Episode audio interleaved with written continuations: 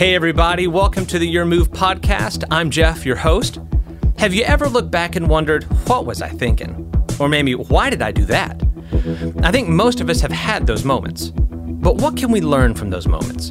And more importantly, how can we make sure that we don't make the same mistakes again? Well, that's exactly what we're talking about in our newest series, Four Questions for Better Decisions. So every week for the next four weeks, Andy's going to give us one question to ask when we have a decision to make, but when we're not sure what to do. Because at the end of the day, our lives are shaped by the decisions we make. So if you like the idea of living life with as few regrets as possible, this series is for you. Let's get started with part one of four questions for better decisions. I've spent over 25 years speaking in rooms like this one, on stages pretty much just like this one. But today's episode is not for a general audience. Today's episode is for you because here's what I know about you your life is shaped by the decisions that you make. You are where you are for the most part because of decisions you've made. Your greatest regrets are connected to decisions, well, decisions you've made. And like me, you can probably think of a few decisions you would like to go back and, well, unmake. So, for the next four episodes of Your Move, I want to talk to you about how to make the best possible decisions so you can live your best possible life. And the thing, well, the thing that makes decision making so tricky is that our big decisions, the ones that really determine the trajectory of our lives, they're rarely made in emotionally neutral environments, are they? In fact, research suggests we wouldn't even be able to make a decision if it weren't for our emotions. But it's our emotions and the emotions attached to many of our decisions that well, it's our emotions that get us in trouble. For example, have you ever made a really, really bad relationship decision? At the time, well, at the time it seemed right. You were in love or you were in lust or, well, you were in something. And whatever it was that you were in, um, it was emotional, wasn't it? Of course it was, because relationships are emotional. And your mama tried to warn you, your best friend tried to warn you, but you assured everybody that you knew what you were doing, and you were sure at the time that you that you knew what you were doing. But looking back, you think, I should have known better. I should have listened. I should have seen that freight train coming, right? How about this? Ever made a bad purchasing decision? Of course you have. We all have. But once you think about it, once you got your heart set on it, whatever it was, it was, well, it was over. It was like something took over, and the next thing you knew, you were handing your card to somebody you didn't even know to purchase something you didn't need and maybe couldn't even afford. And then later, you wondered why. Why did I do that? Why did I buy that? In fact, perhaps you're watching me today on a television you wish you'd never even purchased. And then there are those decisions we never thought we'd ever have to make, the unanticipated decisions. Have you ever had a friend, for example, have you ever had a friend that was bad for you? Um, some people call these toxic relationships. You like them, but you're becoming more like them, and you don't like what you're becoming. And then somebody comes along and points out the fact that you're changing for the worse. And suddenly, well, you have a decision to make, a decision you never thought you'd have to make, a decision you don't, you don't even want to make. Because either way you go, you lose something. You either lose a friend or maybe you lose a part of you, but you can't have it both ways. Some of you have faced a similar dilemma in your professional life. Um, you love your job, you love the company you work for, but then you start, you start feeling pressured to do things that aren't comfortable, things that aren't ethical, maybe things that border on, well, illegal. And you know what you would tell somebody else in your shoes to do, but it's hard when it's you, isn't it? Because either way you go, you lose something. You can't have it both ways. Now, there's one other dynamic that makes decision making really difficult, and that's this. We never really know what hangs in the balance of our decisions, do we? We don't know what the future holds. In some cases, in some cases, it takes a lifetime for the outcome of a decision to play out. Sometimes it takes, well, sometimes it takes generations. For example, and granted, this is an extreme example, but imagine what would have happened if George Washington had allowed Congress to make him king. Think about the generational implications of that one decision. What about this one? What if Dr. Martin Luther King Jr., what if he had been content to stay up north and remain silent in light of everything he knew that was going on in the South. The results of his one decision continue to play out to this very day. Now, I know you're not George Washington and you're not Dr. King, but think generations of people could be impacted by your decisions. In fact, if you plan to bring children into this world, or if you've already brought children into this world, I can guarantee you your personal decisions have generational implications. Now, for somebody listening, your life would be very different if your father had not chosen to keep picking up that bottle, right? Your life would be different if your mom hadn't run off and left you with your brother and sister and left you guys with your father, right? Perhaps the opposite is true. Maybe it was your dad who conquered that habit and kept the family together. Maybe it was your mom who chose to stay when another woman would have walked. The point is this we never know, do we? We never know what or who hangs in the balance of the decisions we make. But what we do know is this private decisions have public implications. Your private decisions probably won't stay private. Your personal decisions will impact some other persons. So, in this four part series, in this four part series, I'm gonna give you four questions to ask whenever you have a decision to make, big or small. These four questions will actually empower you to live a better life, make better decisions, and live with fewer regrets. In fact, these questions are gonna give you a grid or a filter through which to make well, to make all of your decisions. Now, if the idea of having a filter for decision making sounds a bit strange, the truth is you actually already have one. Did you know that? Every single decision you make gets run through a mental filter. Every time you make a decision, you run it through some kind of decision making grid. Unconsciously, and it's always unconsciously, unconsciously, you ask questions like this um, Will this make me happier? Uh, will this make me richer? Is this good for my body? Will I enjoy this? Is this the right thing to do? Is this the wise thing to do? So you already have some sort of decision making filter. In this series, I'm going to suggest adding four more questions to your arsenal. I'll give you the first one today, and then the others will follow in the following episode. So here we go. Question number one, and honestly, this may be the most difficult question to ask when you're making a decision. Here it is Am I being honest with myself? Am I being honest with myself? And to feel the full weight of this question, I need to add one word. Am I being honest with myself? Really? Am I being completely honest with myself? Really? And here's why this is such an important question. When it comes to selling ourselves on bad ideas or bad decisions, we are all professional salespeople, aren't we? You might not be able to sell anything to anybody else, but you are really good at selling yourself on some really bad ideas. We all are. When it comes to convincing ourselves to do the wrong thing, we are experts. When it comes to building and arguing a case for why we should do something we know we shouldn't do, we are all unassailable litigating fools, right? We all deserve honorary law degrees. Think back, in fact, just think back to your last dessert. Remember, do you remember what you told yourself? Well, since I since I didn't have dessert at lunch, a little dessert now won't hurt anything. Really? What? That doesn't even make any sense, does it? The reason you didn't have any dessert at lunch is because, well, you know, you shouldn't be eating dessert. So, how is that an argument for having dessert at dinner? Again, doesn't make any sense. But it didn't stop you, does it? Doesn't stop me. Or how about this one? This is the one I use. I've been working really hard lately. I deserve something sweet. What, what does working hard have to do with putting something in your body that you know you would be better off not putting in your body? Or how about this one?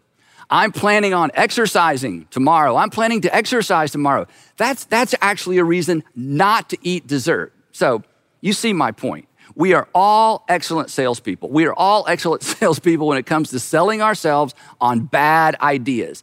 Nobody, think about it, nobody is more effective at selling you on stuff that harms you than you. And here's why it's called confirmation bias. You ever heard of that? Confirmation bias is the tendency, well, it's the tendency we all have to look for information or arguments that support what we already believe or that we've already planned to do. In other words, we see what we want to see, we hear what we want to hear, and we believe what we want to believe. And anything to the contrary, what do we do? We just tune it out. Consequently, we've all sold ourselves on what we want to do to the neglect of what we know we ought to do. And why? Well, because you are a sucker for you, right? As soon as you see something you want, you start selling yourself on it. Now, granted, granted, an extra dessert every once in a while, ah, that's not the end of the world, is it?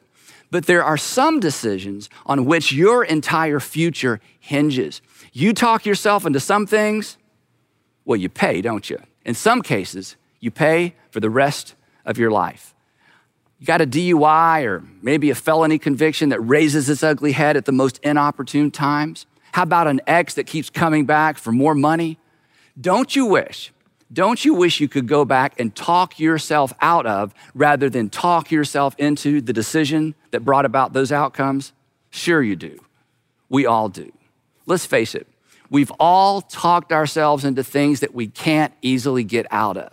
Now, there are three examples that we touched on earlier that I want to rehearse again because it sets us up for where we're going. Number one, dumb purchasing decisions, right? We've all done that. Doomed relationships, we've all had a few of those. And destructive habits. Any of those sound familiar? Dumb purchases, all the stuff you purchased that you should not have purchased. It's stuff that you talked yourself into purchasing, right? I mean, who made you buy all that stuff?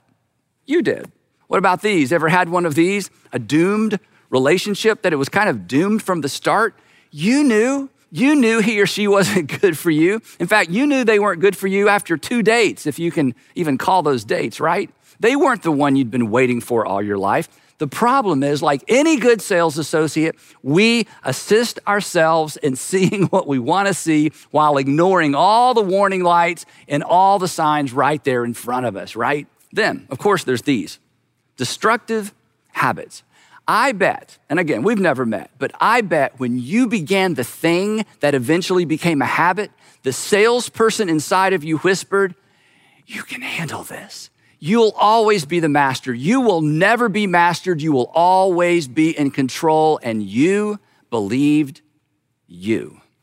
But then what you signed on to as a pleasurable pastime, what happened? It became a pathway, didn't it? A pathway that led to an all consuming habit an addiction, an addiction that may have been avoided, like the doom relationship and those unwise purchasing decisions, if you had paused and asked this question Am I being honest with myself? Am I being honest with myself really? Now, remember this, and this is so important. You rarely have to sell yourself on a good idea. You rarely have to sell yourself on the right thing to do, the healthy thing to do, the responsible thing to do. When it comes to those things, you just know, don't you? Good ideas rarely need any defense, do they? When you start selling yourself on something, that's the time to hit the pause button and ask the question Am I being completely honest with myself? Really? If so, why am I having to sell myself so hard? Maybe a diagram will help. Check this out. Here, here's how it works our hearts, our hearts get all wrapped up around something, or they get all wrapped up around somebody. There's something we want, something we desire, and our hearts send a message to the brain. And here's the message it sends it says, Hey, brain, I want this. Figure out a way to justify it and help me get it. Now, our brains are really smart. That's why we call them brains, right? And our brains know that whereas it's difficult to justify a want, it is not very difficult to justify a need. And so the first thing the brain does, it begins to upgrade. It moves us from a want to a need. The brain says, You need this. And once I'm convinced, once you're convinced we need something, then it is easy to sell ourselves on it from that point forward. Before long, we have a list of, not reasons, justifications for buying it, asking it out, drinking it, staying, leaving, lying. But again, the reasons we use to sell ourselves aren't really reasons, are they? They are justifications, justifications for what we want to do. And most of the time, let's be honest, we know better. We listen to our convoluted, confused reasoning until we actually believe it. And once it starts, it is so hard to be honest with ourselves, really. Let's face it, there is always an internal conflict between the options we intuitively know we should choose and the options that we are tempted to choose, between options that are best for us and the options we sell ourselves on. After all, when it comes to selling ourselves on bad ideas, we are pretty much professionals, which, if you think about it, it's so odd because at the same time, all of us are 100% committed to doing what's best for us, at least in our minds. But not always in our decisions. So, do you want to be healthy? Of course you do. We all do. But we all decide to the contrary just about every time we sit down to eat, right? Do you want to be healthy financially and relationally? Of course you do. Again, we all do, but why are we so prone to decide in the opposite direction? Why is self control so difficult for ourselves when ourselves would swear we really want what's best for ourselves? It is so strange, isn't it? That's why we're talking about this. Why? Why are we all so prone to self deception? Why? Think about it. Why do we lie to ourselves? Why do we talk ourselves into things we know we're going to regret later? It never goes well. So, why? And how is it that we are so how is it we're so good at it? Again, never took a single lesson. It comes naturally. I think the best explanation for this confusing reality comes from the lips of an ancient prophet named Jeremiah. Now, if you're not a Bible person or a church person or a religious person, no problem. I'm not asking you to believe the whole Bible. I just want you to consider one statement from a man who worked as an advisor to several not so great ancient kings.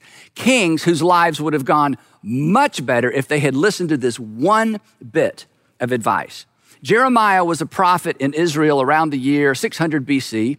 He served as God's mouthpiece to several of Israel's ancient kings. And time after time, he would warn the new king of the dangers of breaking Israel's arrangement with God. And time after time, the kings would just ignore Jeremiah's advice. They would talk themselves into making the most foolish decisions imaginable. Um, and of course, with the same outcome over and over and over. For example, take young King Jehoiakim. King Jehoiakim.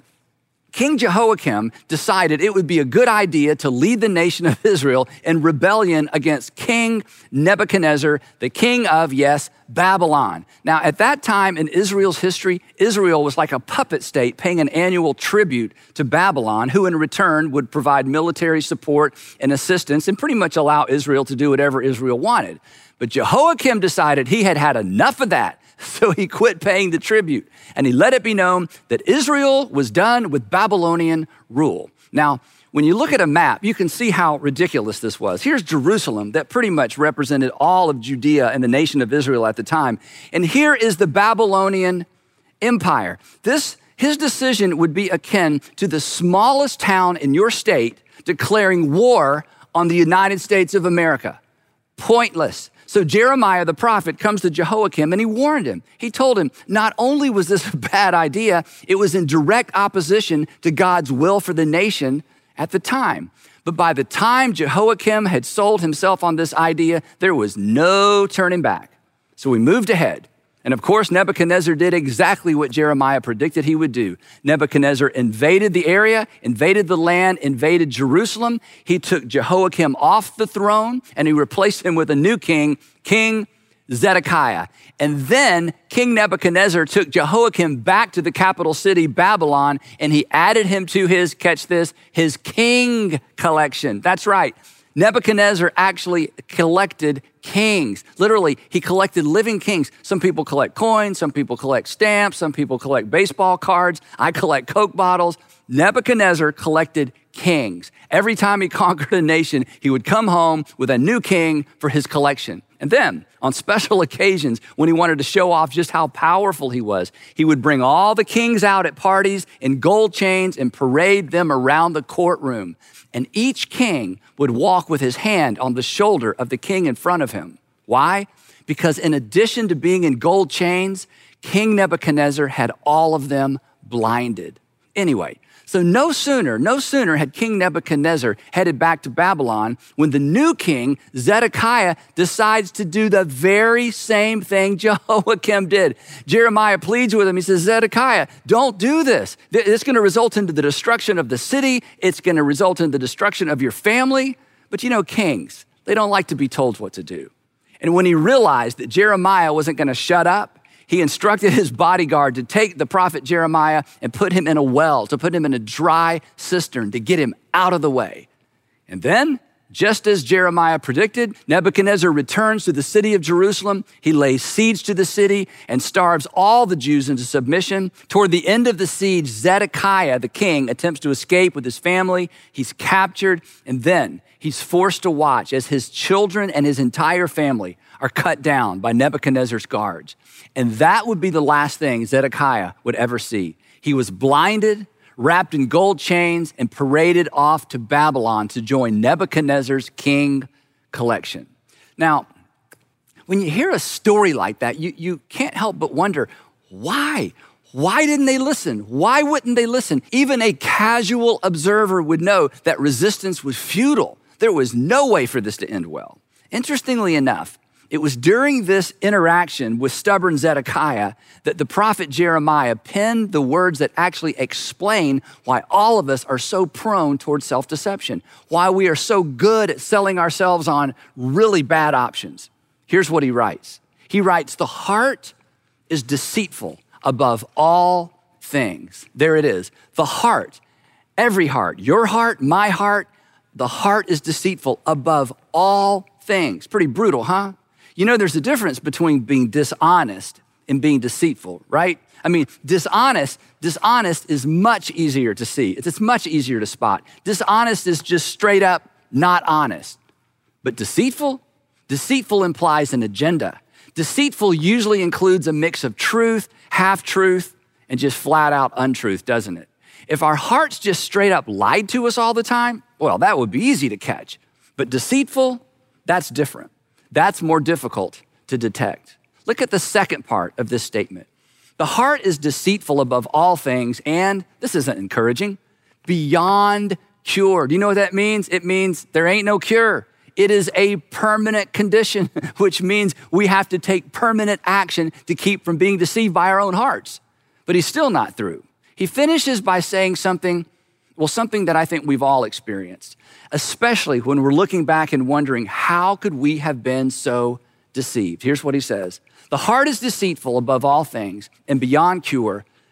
Who can understand it? Who can understand it? This is why we look back and say, I don't understand why I did what I did. What was I thinking? That doesn't even make any sense. I would never tell somebody else to do what I just did. This explains why you've seen very smart people make very stupid decisions. You watch them and think, what are they thinking? How can they be so smart and so deceived all at the same time? But now, well, now you know. They suffer from the same heart condition that you do, the same heart condition that I suffer with as well. Our hearts are deceitful above all things. Now, that sounds pretty hopeless, doesn't it? I mean, if, if there's no cure, what's the point of even trying? Well, it's true, there's no cure, but there is a way forward. There is a way to keep our deceitful hearts in check. Simply put, you need to have a little heart to heart with you. You need to have a heart to heart conversation with yourself, a heart to heart with you. You need to tell yourself the truth, even, and please hear me out, you need to tell yourself the truth even if you don't plan to act on it. You need to be honest with yourself, really. Now, Brene Brown is a name you may not be familiar with, but she's a researcher at the University of Houston, and she refers to this whole dynamic as emotional curiosity. She says, and this is so fascinating, she says that when we push through the discomfort and get curious about why we're feeling what we're feeling and why we want to do what we want to do, we actually get to the truth. The problem is, of course, telling ourselves the truth can be terrifying. After all, once we're honest with ourselves, we become accountable. We become accountable to ourselves, which means when we hear ourselves giving our friends and family all those reasons we've come up with to support our really, really bad decisions, well, we know we're lying. Well, mom, you know, the reason I went and the reason I called her and the reason I'm moving in and the reason I'm moving out, I mean, once we've been absolutely honest with ourselves, it's gonna be harder to be dishonest with everybody else.